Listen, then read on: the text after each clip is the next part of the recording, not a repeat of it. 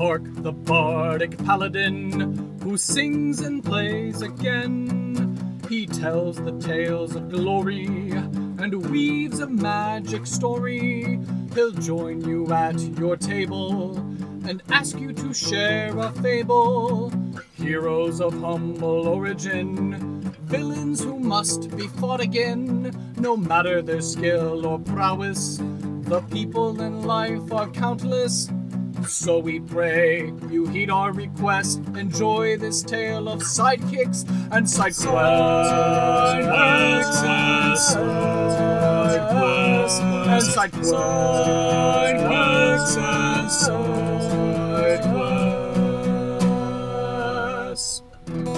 Episode ninety-five. Cirrus, the Rakshasa Entertainer. Welcome to Sidekicks and Sidequests, the Dungeons and Dragons podcast that helps to put humans back into humanity and breathe life into your campaign N P Cs with backstory and bravado. That's right, we're building a world, one character at a time. I am your host, Kurt Krenwogi, the Bardic Paladin, and I'll be joining Nicholas Cardarelli's table in the Levitating Platter. Hello everyone and welcome to another exciting episode of Sidekicks and Sidequests, still the best unofficial, unofficial, in big capital letters, unofficial Dungeons and Dragons podcast in my humbly biased opinion. Before I introduce my guest, I'd like to give a shout out to my first sponsor, Plus One E X P. Tony Vicente is the mastermind behind his mastercraft of beard balms, game design, and community building. He's got beard balms named after all the basic stats from D and D, so get a can, apply it to your face, and smell the sweet aroma and the sweet victory that comes along with increased strength, dexterity, charisma, and more. Beards and Beyond is the indie R P G that helped to launch this brand, but Tony's collaborated and developed several other projects, including Repugnant, Eye Toaster, Down We Go, Through the Void, Vamp Nugula, and Brandstanding. If you support Plus One E X P either by buying something on their website or going to tony plus one dot itch dot io, it all helps funnel into the Plus One Forward program, which seeks to support additional indie tabletop content creators to continue making awesome stuff. So I'd highly encourage you to follow Tony and Plus One E X P on all the socials, Twitter, Facebook, YouTube, and Twitch, in order to keep up with all the various projects that are being worked on, as well as upcoming interviews, one-shots, and actual plays of some of these other amazing T T R P Gs. And if you don't mind, head on over to plus one E X P dot com and use that affiliate code of mine, Randolph, when you're buying a beard bomb or a beard R P G in order to get some savings on your purchase at no extra cost to you. Again, that code is Randolph at checkout on the website, plus one E X P dot com. All right, and I have got a wonderful guest for you today. It is the birthday episode, so hello, happy birthday to me. Without further ado, hello, mystery contestant. Would you care to introduce yourself, tell us who it is that you are, and what is it that you do? Hi, thanks for having me. I'm Nick Cardarelli. I'm the host of Raised on D and D podcast. Uh, I have been a gamer for over thirty years, and I've raised all three of my children on tabletop role-playing games and Dungeons and Dragons. The podcast Raised on D and D is an interview podcast where I feature Uh, gamers from all kinds of walks of life, where we talk about uh, the benefits of tabletop role-playing games with young people, family, and friends. I'm also a professional dungeon master over at Start Playing Games and on Roll twenty. I have been for uh, since twenty thirteen. That's cool. Yeah. What's that like, being, uh, you know, the grind of the professional dungeon master and, you know, having that uh, five star plus rating and everyone wants to come play in your games? Uh, it is very time consuming, but very rewarding. Awesome. We follow each other on the same sorts of similar uh, social media circles. So I had seen your post for a long time, but I was like, you know, we followed like the same sorts of crowds and I need to learn more about this podcast. And so I know I've gone all the way to the very beginning. And you've actually had the, the ability to interview Luke Gygax, one of Gary Gygax's sons. Your very inaugural episode, you had your daughter on. And then as well, you, I believe, had one of your sons who who's, who's really good at voices and impressions that I've had the opportunity to listen to. So yeah, that's like you were saying, you run the whole gamut of life, you know, from your family to first, quote unquote, first families of a D and D, as it were. Thank you, Kurt. Uh, uh, thank you for listening. Uh, the the very first episode with my daughter has to be still my favorite episode. It's the worst edited episode for folks who go back and listen to it. Um, the editing's gotten way better, uh, mm. and the sound quality. But yeah, I've, I go ahead and I've actually, I've interviewed gamers from all around the world. I'm up to fifteen different countries. Um, and it's, it's really, really amazing. But as you were alluding to before we started rolling, you've got all your stuff ready, and uh, it's a pretty good giveaway. But do you currently, or have you ever played D and D before? Yeah, like I mentioned, I've I've been gaming for over thirty years. Um, I started with second edition Dungeons and Dragons, so I don't go all the way back to the beginning, but fairly close. I've played a wide variety of games, uh, including uh, Palladium, Star Trek, Star Wars R P Gs, uh, Mutants and Masterminds, uh, Call of Cthulhu, obviously, Vampire the Masquerade. So the whole gamut. In my early twenties, I actually started a local private tabletop role-playing game club that went up to fifty members, and it lasted twenty years. I was only the president for s- six of those, but uh, the rest was my predecessor. And unfortunately, COVID and the lockdowns uh, mm. brought that to a close. But uh, twenty years, privately owned uh, organization for tabletop role-playing players here in Central Florida. It was a it was a beautiful thing. How has it been for you working your way through the editions, as it were, not only in this particular tabletop game, but maybe, you know, some of the other ones, since you said you span the gamut?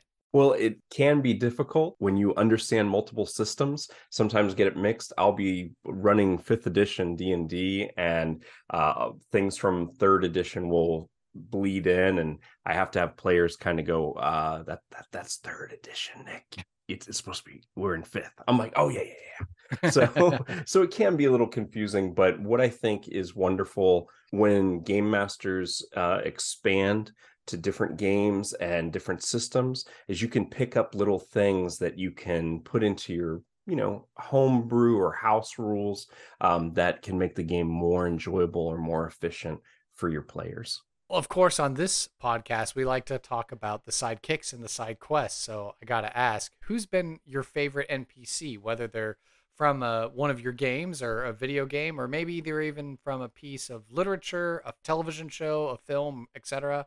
And uh, why has this character been your favorite?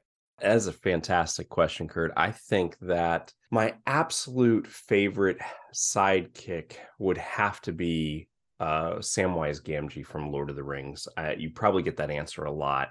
Um, Very popular answer, certainly. Yes, and I think it's because he envelops so many great qualities. But I'm going to throw an old school gamer answer at you as well. The other side character that I think is uh ha- maybe hasn't been mentioned before is Nodwick from the comic book Nodwick. Um mm. And he is a henchman to an adventuring party, and he is oh. off he is often kind of abused and neglected and uh often resurrected. So mm. uh if folks out there are not fans of uh, Nodwick or are unfamiliar with it, definitely Google that, check that out. This comic series kind of follows like his vantage point, like, you know, oh, the adventurers are doing their thing in the big adventure, but then it's like we're kind of focused on his lens of like how things are going or how he's being treated or perceived. He's technically part of the team, but as a hireling, he's kind of has a, a backseat to it. The the comic strip is called Nodwick because obviously he's the the side character and also the star at the same time. Um, it's it is hilarious. Um, it's very comical. I think Nodwick was really the inspiration for a lot of our favorite uh, web comics, like Order of the Stick, Life of the Party, things like that. If you're fans of those, you might you might enjoy Nodwick. To go along with this theme as well, what's been one of your favorite side quests, whether it's been from an R P G, video game, movie, film, television, et cetera, and why has this side quest stuck with you? I hate to bring up video games when there's so many great tabletop role-playing game examples, but I have to give a shout out to one of my loves, which is Skyrim, and I think mm. we can all agree. Uh, when you're going through, there are so many side quests that are thrown your way. Um, you're going through, you're becoming the Dragonborn, you're trying to save uh, all of Skyrim, uh, and yet everybody and their brother's got a little something for you to do. Mm-hmm. And I, I really enjoy the role play options. Uh, there is a bad guy, and you don't know he's a bad guy at the time. He's like a jester, and his wagon breaks down, and he's in the middle of the road. And of course, he's got a coffin, and he says it's his mom's in it, but it's like his mom's like this evil thing, and the, the coffin's trying to get to like some horrible dark ritual. And you've got to talk a farmer into helping him fix his wagon wheel. And if you do it, great, you get to fight him later. Um, and if you don't, then you kind of stop the evil thing from happening. And so it's like, make a good choice, a bad thing happens, make a bad choice, a good thing happens. Um, and I have to say that that, that particular side quest just sticks out to me, because uh, so often the heroes are in hero mode. I've got to help everybody I meet, that they never stop to kind of go, wait a second, well, this guy seems kind of bad. All right, and then uh, the final question here in the personal interview section, what are you passionate about and why? I'm passionate about purposeful parenting.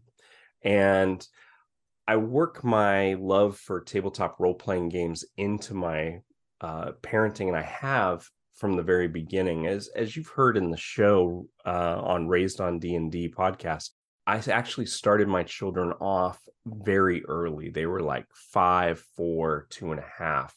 Um, very watered down rules, and walking them through scenarios, using things like enlarged dice, miniatures, maps to keep uh, preschoolers' attention. And then since then have worked their way up. Now they're all teenagers. Now we're playing things like Call of Cthulhu and uh, more mature content R P Gs. But the biggest thing is, is that my wife and I thought that not only was it a great educational tool, but we thought that if we could create the bonding that happens between strangers at a game table, between siblings and with us, it would strengthen our family bond. And tabletop role-playing games have done that. So you asked me what I'm passionate about. I have to say it has to be parenting and applying tabletop role-playing games to that. So when you were just explaining, you started your children young. You said as early as, you know, the youngest one being like two and a half. So I know my kiddo is, you know, about to be two. Yeah. So even a even a two-year-old with really watered-down rules, you could start kind of spoon-feeding them the ideas and the mechanics of like how Dungeons and Dragons or just generic, you know, role-playing scenarios work. Well, I'll be honest with you, Kurt, eleven, twelve years ago, there weren't a lot of games out there specifically designed for preteens and younger children. But now you have a wide variety. There's Amazing Tales, there's Mermaid Adventures, Hero Kids is a great one, and I could go on and on and on. I, I talked to a lot of the creators of these kind of types of games on Raised on D and D podcast, but you can also, one resource that I always recommend, uh, especially to parents, is t t r p g kids dot com. My friend Stephanie Campbell runs that blog, and she does game reviews, interviews, all of those things. And uh, she has actually created a database of all of the games that you can look for, and you can look for children in your children's age group, and then go there and find what games are out there for download or purchase in your local game store uh, that it w- is already custom designed for your child's development level. So uh, that's the beauty of the tabletop role-playing game community, is the fact that all these amazing things are out there now and they're available. And and some of them I got to play with my my children when they were younger, and some of them they they grew up before they were available. All right, now that we've had uh, the opportunity to learn more about my guest, I think it's time we head into a segment called N P C Creation.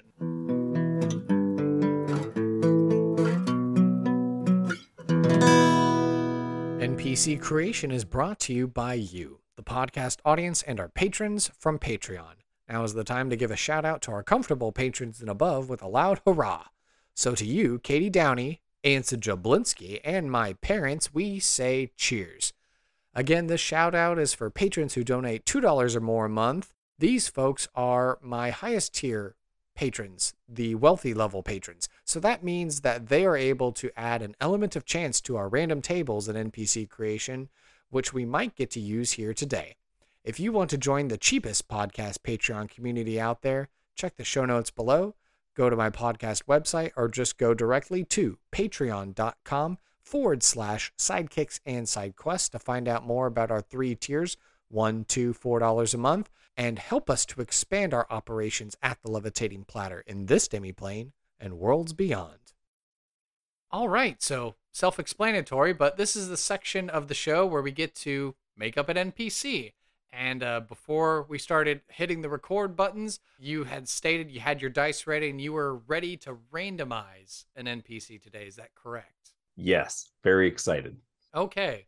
Well, of course, on this show, we like to start off with the name of the character. And the way we do that is we roll a D twenty. I got a nine, Kurt. Nine. Okay. Your answer was provided by previous guest, Catherine Spitler, Cirrus, which is spelled C I R R U S. The next question, what is the ancestry of this character? We'll figure that out by rolling two D tens for a D one hundred effect. sixty-six. sixty-six. Okay, all right. Well, uh, Cirrus is a Rakshasa, or Rakshasa, as it's pronounced properly. Now, so, this is the uh, Tiger Man, is that correct? Yeah, so the modern stuff has been depicted as like a, a tiger-like demon sort of creature with the backwards hands. There's a fantastic episode, if you haven't listened to it, by Kill Every Monster podcast, and they had K P on as their guest. They went into the actual mythology, Hindu aspects of like what is a Rakshasa. So uh, I found great value in that episode, and I hope that whenever I get to use a Rakshasa in the future, that I can use some of those very cool points. Awesome. So Cirrus the Rakshasa. And now we need to figure out what is the job or role in society that this Rakshasa is keeping. And we will determine that by rolling just a regular D ten. That's a seven. A seven, as I check. Okay.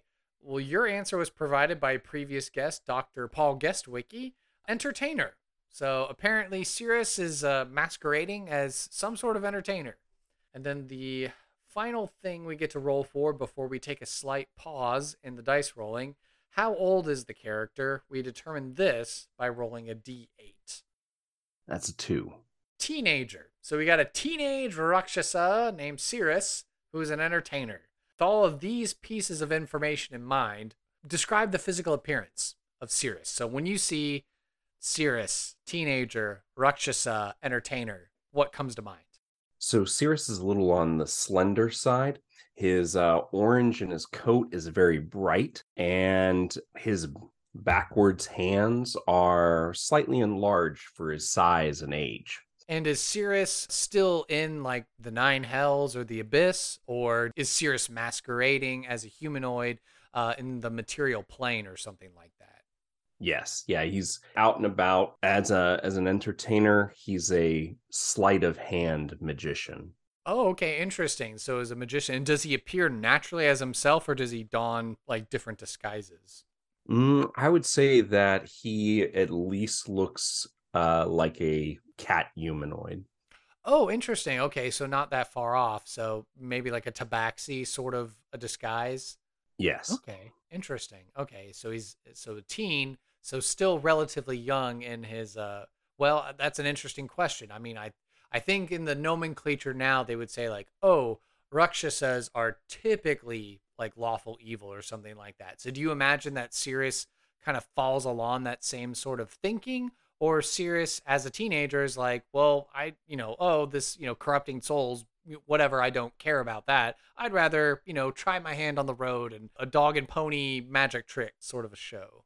Uh, I think it's uh, I think it's more sinister than that. I think mm. he is lawful evil, and he's uh, he uses his sleight of hand to kind of move about, move about as if he's a traveling show. But he's he he's got some some deep machinations that he's working on, trying to prove himself among his demon kind. Oh, okay. Interesting. I guess build up street cred, as it were, and like, ah, see, look at all these people I can corrupt along the way as I'm just, you know, I'm being an innocent little, like, you know, tabaxi magician and stuff like that. But meanwhile, it's like trying to get some good good points back home, or bad points back home. Interesting. So is there anything in particular, maybe like with the tabaxi disguise, that makes uh, Cirrus distinctive in that way, or just tries to be very unassuming, sort of like, oh yeah, just an entertainer magician, like just blends in with the crowd sort of a thing? No, no. Uh, being being a teenager, he's uh, he's very impulsive. He's risky. He's showy. He looks like a tabaxi, but he still has that orange tiger look to him. So mm. other tabaxis kind of, you know, you know, where's, what land is he from? And mm. uh, and he, so he's got an exotic look to him, but then on top of it, he wears flashy clothes and things like that. So as an entertainer, uh, so it's a lot of hiding in plain sight, right out front, getting the spotlight. And so that, you know, and that draws uh, the attention of like clerics and paladins and things like that. So another reason why he's constantly on the move. Okay. And does he adopt like a stage name, stage persona? Because I- I'm sure like a-, a demon or a devil wouldn't want you to really know their name, because I'm sure that means you could hold some kind of power over them. Or is he just that, like you were saying, naive and impulsive, that he's like, yeah, no, that's my name, I'll just go by that, and sheer bravado?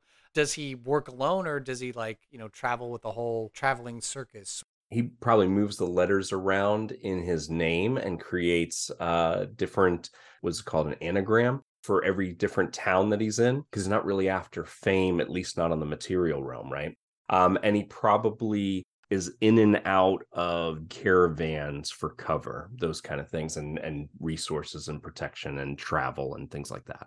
And if we had to describe Cirrus with three adjectives, what three adjectives would you use? Mm, well, we would say ambitious, reckless, and cunning. Those are probably three adjectives. Now we get to go back to some dice rolling. So we like our N P Cs to have cool valuables, but they can come in many forms. So uh, what particular item, piece of lore, a secret, or even ideal or concept does Cirrus ascribe to? We can determine this randomly by rolling a d four for the category and then a d six for the particular thing. Sure, let's do that. So for the d four, we get a one. Item. And for the d six, we get a one. Aha, okay. Your answer was provided by previous guest Shannon Robichaud. Cirrus has a never-ending bottle of ink. Do you think that factors into his uh, stage magic show? Does he have a trick or something like that where he's like, oh, I'm going to spill the ink, but then the ink keeps coming out or something like that? I think the never-ending bottle of ink is probably used for something even more sinister, um, mm. like writing up contracts in his dealings and uh, tricking of souls, things like that. So if he's using the ink, you know, for these contracts and stuff like that, is it hap- it's not happening during the show? Is it like afterwards when he's like talking to people and promising them all sorts of wild things? So the sleight of hand uh, magic that he does is going to have everything to do with uh, playing cards. And so he does all these card tricks for the crowd, draw a crowd, those kind of things. And then what he does is he finds someone in the crowd that's particularly gullible and easily influenced.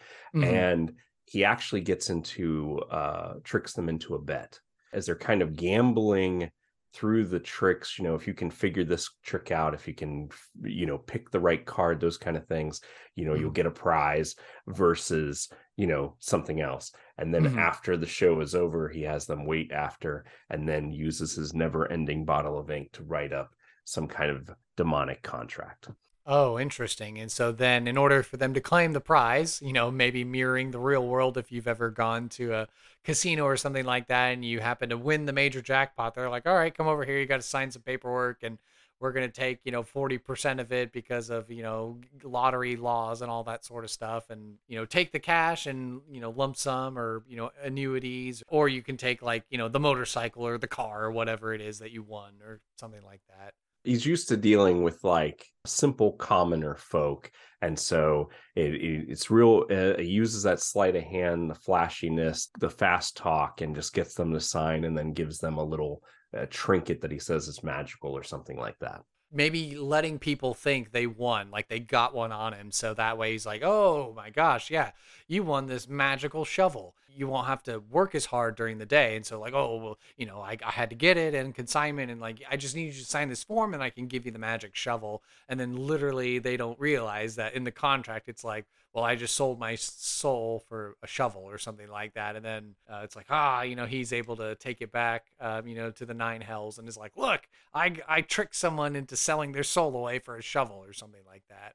And, and that's why he's got to keep moving, because that, that trick that only works one town at a time. And uh, of course, if you're going to deploy Cirrus in your game, we like to give them the option of presenting a side quest of their own. So what's going to be a particular quest that Cirrus would be willing to recruit or hire player characters to go and do? If you want to generate this one randomly, you can roll the last dice, which is going to be a D twelve. Or if you're inspired at this point, can kind of freestyle it and kind of come up with your own side quest. I have some ideas, but I don't. I want to see what the table says. So I'm okay. going to roll this D twelve, see what we get. That's going to be a ten. Aha! Your answer was provided by Claire Sullivan and McKaylee Love of the And Dragons podcast. Keep a ship from leaving port. Ooh. Does that sound like something Cirrus would be able to pull off for a party to try and do?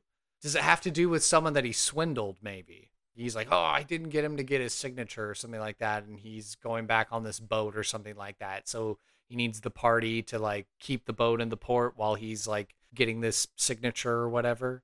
I like that. I like that idea where he's maybe he's pulling his stunts, but now he's doing it in a port town. And what he's learned about the port town is that different audiences come and go. So mm. it, because he's not he's not doing it for the locals, he's doing it on the docks for the travelers and the sailors. So mm. he gets a a particularly gullible merchant captain to, to fall for his trick. And while the contract is getting ready to be signed, they're interrupted and the captain walks away. And mm. so uh, because of that, he's now scrambling, frantic, and he needs the adventurers to stop that ship. I like it. We have to think about the consequences. So if the player characters are successful in the regards of stopping this ship from leaving port, you know, getting the captain to like not totally leave, and he comes back and signs the contract and whatever else, what's Cirrus going to reward the party with in their efforts? Cirrus, as he is kind of uh, going along on his travels, uh, one of the things that he likes to do is those prizes that he's been giving away. Before they were ordinary items like a shovel, and that was a quick, easy way. But as he's gone along on his adventures, he's picked up a cursed item or more. And mm-hmm. so uh, at first, he's just kind of distributing cursed items into society to create havoc. But he's got a very special cursed item that he'd like to give the adventurers for succeeding. Once again, mm-hmm. another prize that is a backhanded kind of reward. I would think that uh, adventurers would be interested in some kind of pouch, like a like a bag of holding of some kind. But instead, because it's cursed, instead of when they put the items in, it never gives them what they want to pull out, that they ask to pull out. It's always random. So whatever's in the bag, something random will come out instead of what you ask for. Interesting. Okay, so a little bit of the chaos. So it's not directly harmful. So then if the players, I guess, try and hunt down Cirrus, they're like, yo, what gives? You gave us a defective bag of holding. Or he's like, oh, oh, I gave you, oh, I gave you a defective bag? Oh, that's so weird. I don't, I don't remember doing that, but oh, such a bummer. He can always do sleight of hand and hand them the same bag right back. Oh, wow. Okay. oh, I gave you the wrong bag. Hold on one second. Here you go. yeah, the, if they uh, if they didn't overturn, well, because I guess what is the trick with the bag of holding? I guess if you turn it inside out, that's what gets all the items to spill out. But I imagine that would get very annoying over time if they're just like, well, we'll just go with the defective bag of holding, but they're having to like overturn it every time. And like in a Bethesda game or something like that, this whole mountain of items just randomly spills on the ground. They're like trying to dig through it to find the specific thing they need, and then one by one having to put like all the items back in the bag. Or if it's a, a dangerous situation and they're trying to get that one particular item to save them, uh, and they keep pulling out random things, uh, not not helpful, not helpful. Goes back to the old eighties uh, D and D cartoon with the wizard trying to pull the very specific thing out of his hat, and it's always something random. What's going to be the consequence of failure? The players are trying to stop this captain, but they're either not persuasive, they're not fast enough, or just something happens. They get into a confrontation that pulls their focus and attention away from stopping this captain from getting on his ship and leaving. How is Cirrus going to react to that kind of a situation? So obviously Cirrus is a teenager just running amok uh, in the material plane. So somebody has to be his sponsor or his uh, mentor or his patron, something along those lines. So Uh, if the heroes fail in this quest, not only do they not get their defective bag of holding, but on top of that, like a teenager, Cirrus will go running home to uh, say, you know, these guys uh, broke a deal with me, they took advantage of me, and I, I need some consequences for them. And so the heroes have got themselves a, a new arch nemesis for the campaign, and he might have some Uh, friends from the other side coming after them as well. I've got friends on the other side. Yes. Interesting. Okay. Yeah. The subtle way to be like, I've got this really cool mini of a pit fiend, but I don't know how I'm going to be able to introduce him in the campaign. I know.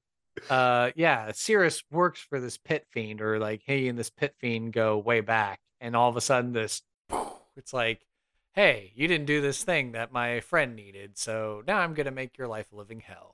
And and as a dungeon master, I'd wait a couple of sessions, so they've forgotten all about the Tabaxi asking them to hold up a merchant ship for uh, twenty-four hours.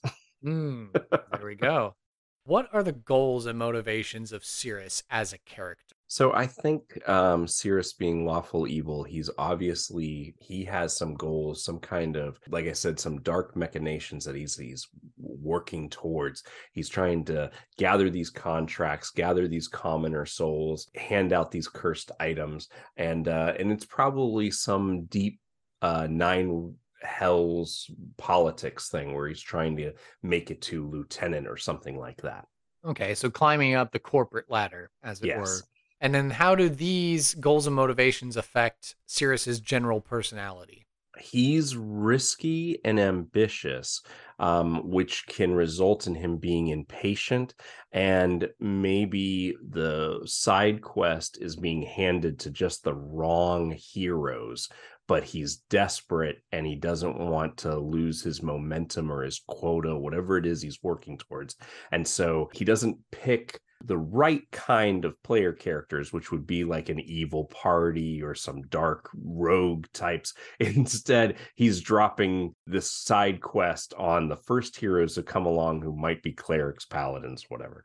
And then how does Cirrus normally interact uh, with different groups of people? Like, is he nuanced when it comes to like different groups, or is he pretty much the same across the board? So he has a very hammer and nails worldview. So everyone has his gold in their pocket and he's trying to get it into his pocket. And so because of that, he's going through, and it doesn't matter if it's um, commoners or kings, elves or humans.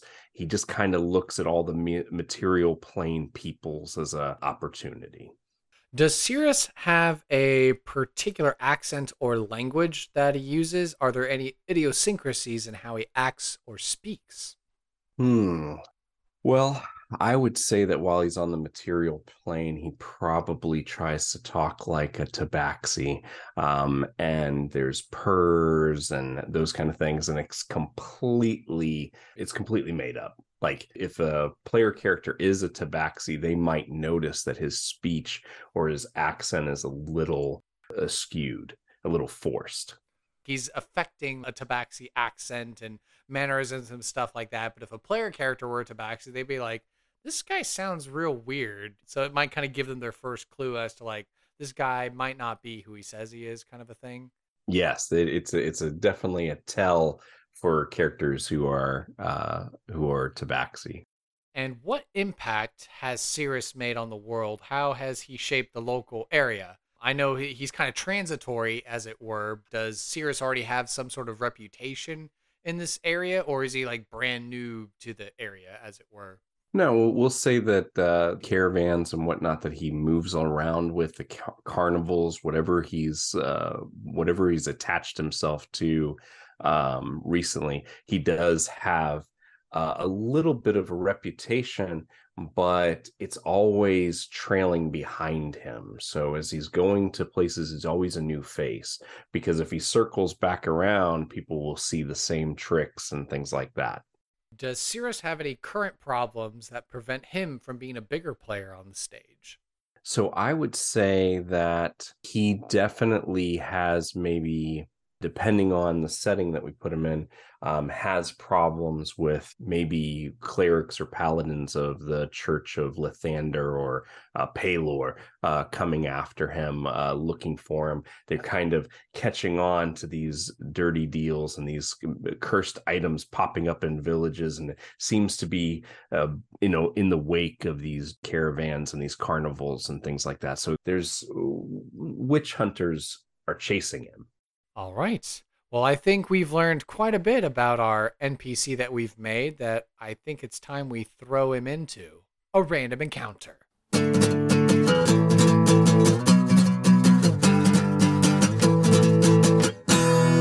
This random encounter is brought to you by Reaper Miniatures. They have been Texas Titans of the tabletop industry since nineteen ninety-four, and they're right here in D F W, and they've got an amazing warehouse and game store.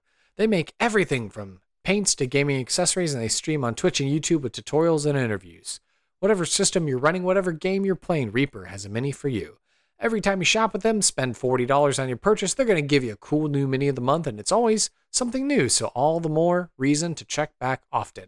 Of course, by now you've heard on Kickstarter that Reaper Miniatures Bone six Tales from the Green Griffin went live on Kickstarter and has wrapped up. But if you still want to get involved in a whole truckload of minis, just sign on up through the backer kit, and you too can get a plethora of plastic figures.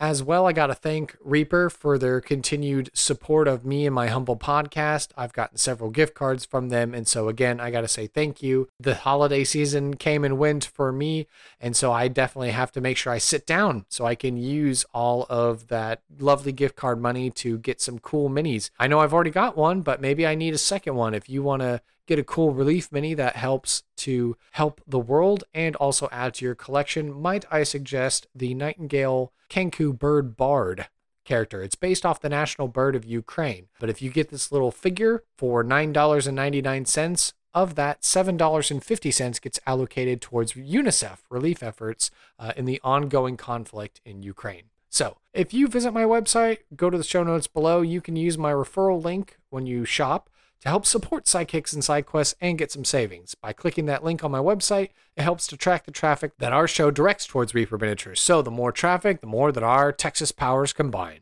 So again, go check the link out on the website in order to use my special code, and be sure to follow Reaper Miniatures on Facebook, Twitter, Instagram, Twitch, and YouTube. All right, so this is the part of the show where we get to do a little bit of a role play scenario, a vignette, to showcase the N P C that we've made here today. So Uh, I believe Nick has done a great job creating the lore that's associated with Cirrus. But now the question becomes, who should I be uh, in the scene? Am I going to be one of my podcast adventuring characters? Am I going to be a random peasant person? Am I going to be this captain kind of uh, setting up the impetus of the side quest? Or what kind of uh, scene are you interested in showcasing today? I think it would be great if it was one of your established characters being presented with the side quests from Cirrus. Options that we have available are, we have Duncan, who's the recklessly brave, happy-go-lucky adventurer. He is gullible, that's true, but he's also very good-hearted, chaotic good energy he projects. We've got Sonia, who's the warrior woman. She started off as a barbarian and multiclassed into a paladin. We then have Korak, who is the lawful evil arcane trickster, roguish dwarf. We have Chrisley, who is the maybe not as much shy, but she is a uh, herbalist, botanist, wood elf druid who multiclassed into a cleric. And then we also have our newest N P C that we made a couple episodes ago is uh, Orion, who is the astral elf illusionist wizard.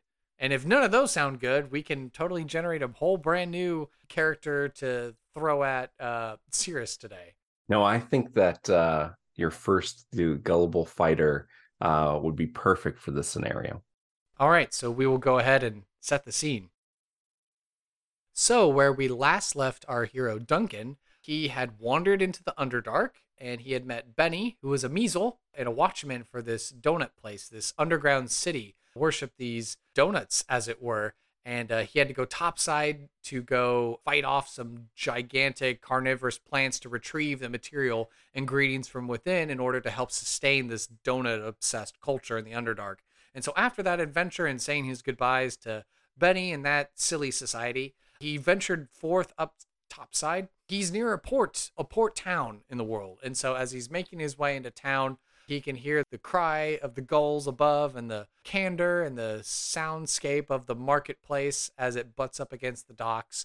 Duncan looks over and he can see that there's this whole crowd gathered up and this uh, this strange sort of voice that he's not readily familiar with. What has Duncan seen as he's approaching this crowd and, and seeing Cirrus for the first time? Sure. So there's a crowd of sailors and merchants and travelers, and they're all kind of gathered around these three barrels. And behind the three barrels is this colorfully dressed in robes and flowing clothes, uh, uh, tabaxi, but he's orange with tiger stripes, and he has these large hands, and he's holding up cards and uh, flipping them on the barrel lids and moving them around, and he's purring to himself and talking to the crowd. yes, yes, oh, Rusius, oh, yeah, Rusius has cards, cards, cards, cards. Now, follow the cards. Ah, here it is. The king, the king of hearts. Oh, he's a romantic. Yes, follow. Is he here? Is he there? Which, where is he in? You, you there. Captain, you step forward. Point to the king of hearts. And so the captain will take a moment and, uh, you know, scratches his chin, and he feels uh, pretty confident in himself, uh, if gullible. So the captain is uh, picking up on the subtle hints and the body language of Cirrus. So then that way he's actually choosing the card that Cirrus wants him to choose. And so with all the bravado of thinking of it's his own idea himself, he points at the card uh, that Cirrus wants him to pick. He flips it over and he goes, oh, the king of hearts, and a round of applause. And the crowd is very into it, and they're very shocked because for the last thirty minutes, no one has been able to pick the right card. And so this captain has done something that the crowd thinks is impossible. And so Cirrus says, yes, now for the prize, for the prize. And he starts to pull out the paper and the bottomless ink well when something happens to cause the captain to go away. Probably maybe his first mate runs up and uh, will say, all right, Captain, all right, Captain, we've got everything loaded up. And, uh, you know, you got to meet with the harbor master. We got to get our lines cut off. We're already behind schedule. And then the captain will say, oh, oh, oh dear me, I can't believe I, oh, I was having such a whirl of a time here. And then he'll just kind of like bow a little bit, like with the tip of his hat to uh, Cirrus and just say, oh, thank you for the good show. That was all good fun. And he like claps his first mate on the shoulder and says, all right, off we go to the ship. And he's like trying to like wedge his way through the crowd and stuff like that as he's trying to get back um, to his ship when Cirrus looks up and sees that the guy's leaving. In a panic, Cirrus is, oh, you're, you're a prize, you're a prize, don't go. But the crowd is loud, and and the, the sea and the gulls and the and the ships and people calling and the ship making ready. He panically looks around the crowd as it's dispersing. Mm-hmm. And that's when he sets his eyes on Duncan. And he goes, ah, you, uh, oh. uh, ad- adventurer. And, why, yes, I am yes. Duncan.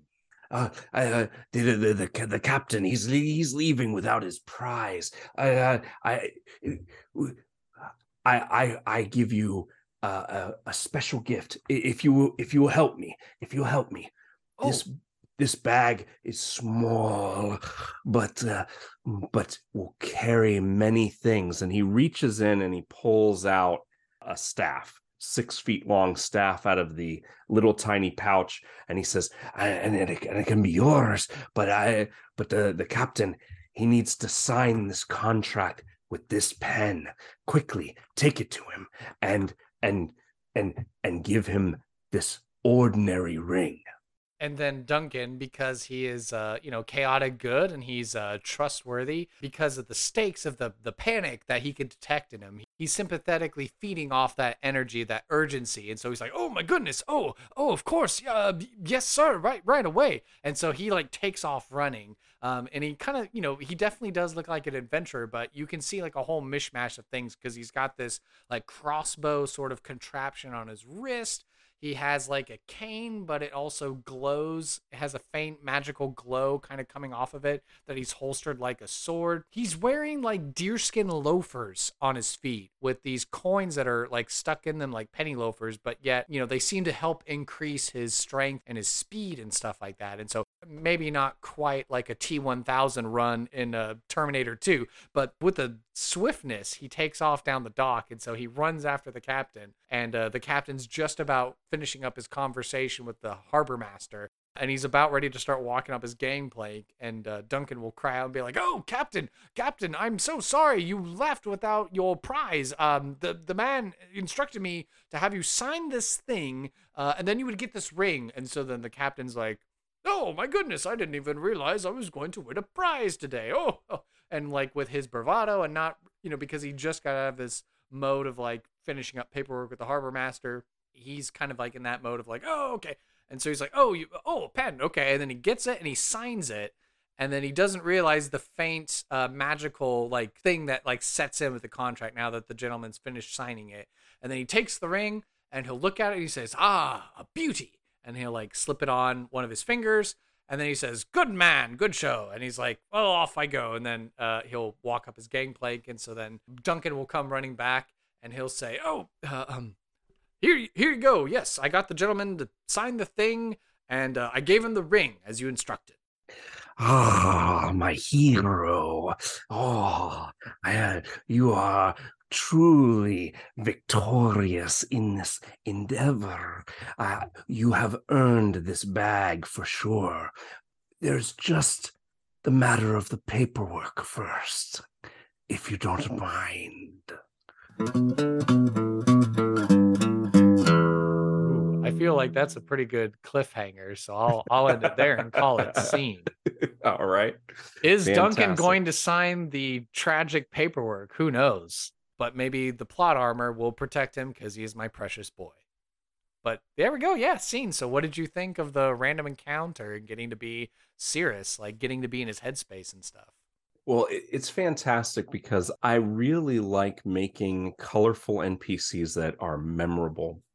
One of the biggest things about dungeon mastering for me is uh, whether the adventure is successful or not, or whether the players characters survive or not, it's really about making those memories. And I think what, what's wonderful about creating them on a random table is I don't think I've ever made an N P C like this before.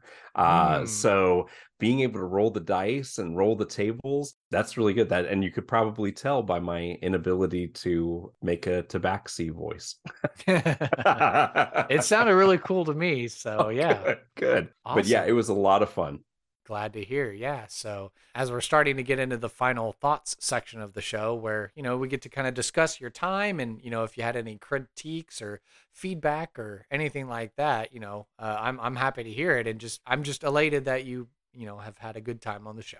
Well, thank you. I can't, I can't thank you enough for having me on the show, Kurt. I got a confession to make. I've been listening to Sidekicks and SideQuest podcasts, and I just love all the variety of people that you have on the show. Some of them are gamers. Some of them are not gamers. Some, uh, the only way to relate to it is like video games and things like that. Mm-hmm. And so I just love that you give them this opportunity to create a character, uh, play in a scene. I think it's a wonderful, wonderful show that you got, and I'm so glad I could be a part of it today.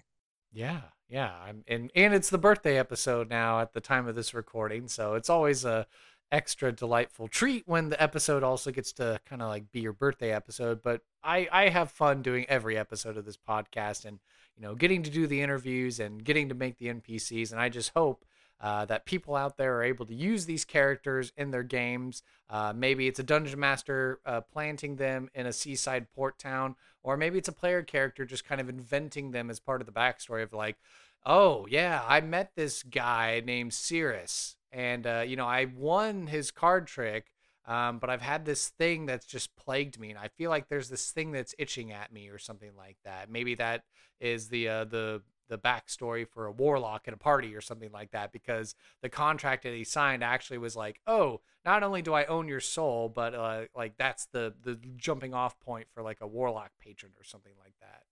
Well, uh, Kurt, I think that that is a great idea, and happy birthday. I am definitely going to be dropping Cirrus in a campaign and on some unsuspecting characters. Awesome to hear.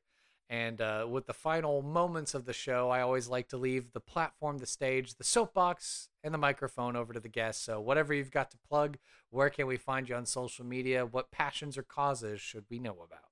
Sure. Uh, if you visit me at raised on d n d dot com, and that's uh, D N D uh, dot com, raised on d n d dot com, uh, you'll find over eighty episodes now. Um, you don't have to listen to them in order. Um, it's not an actual play. So you just scroll through them, find people that you're interested in hearing about, click on that, and you'll find out about games and books and art and all kinds of things. Also, if you're looking to get into a role-playing game, uh, find me at start playing games dot com forward slash Cardarelli, and that's C A R D A R E L L I. So those are my uh, my hobbies and my passions uh, right now. I have written a five E module, which is the beginning of a series, which you can find at drive through r p g dot com, and that is Summer at Season Serenity. Uh, it is the first of a series. I hope you check it out. Uh, it is uh, role-playing heavy uh, with an exciting uh, combat uh, situation at the end. Well, Mister Nicholas Cardarelli, thank you so much uh, for taking time out of your busy day to be a guest on our humble podcast. And we hope to have you back soon to make even more N P Cs. Fantastic. Thank you for listening to this episode of Sidekicks and Side Quests. Be sure to subscribe to the podcast through Apple Podcast, Google Play, Spotify, and Overcast, or feel free to save the R S S feed to use the app of your choice. Visit our website, sidekicks and side quests dot com, for links, write-ups of the N P Cs, and to learn more about the show and the guests who have been on it. To stay up to date and interact via social media, you can follow the podcast on Facebook, Twitter, and Reddit by searching for Side K Q Podcast. I would love to talk D and D and showcase your fan art, stories of how you used our N P Cs, discussions, and commentary.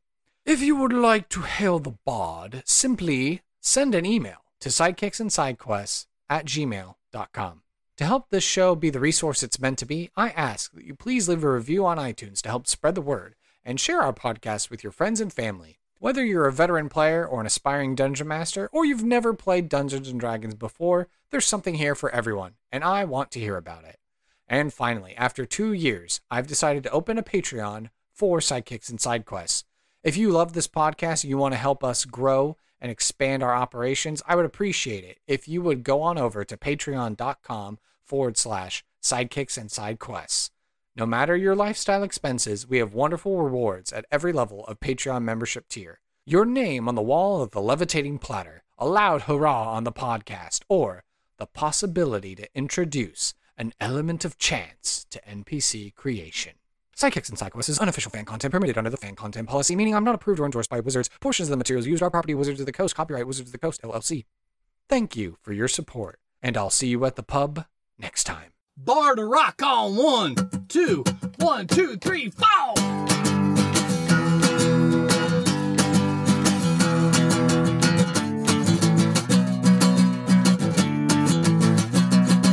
Oh, Sidekicks and Sidekicks.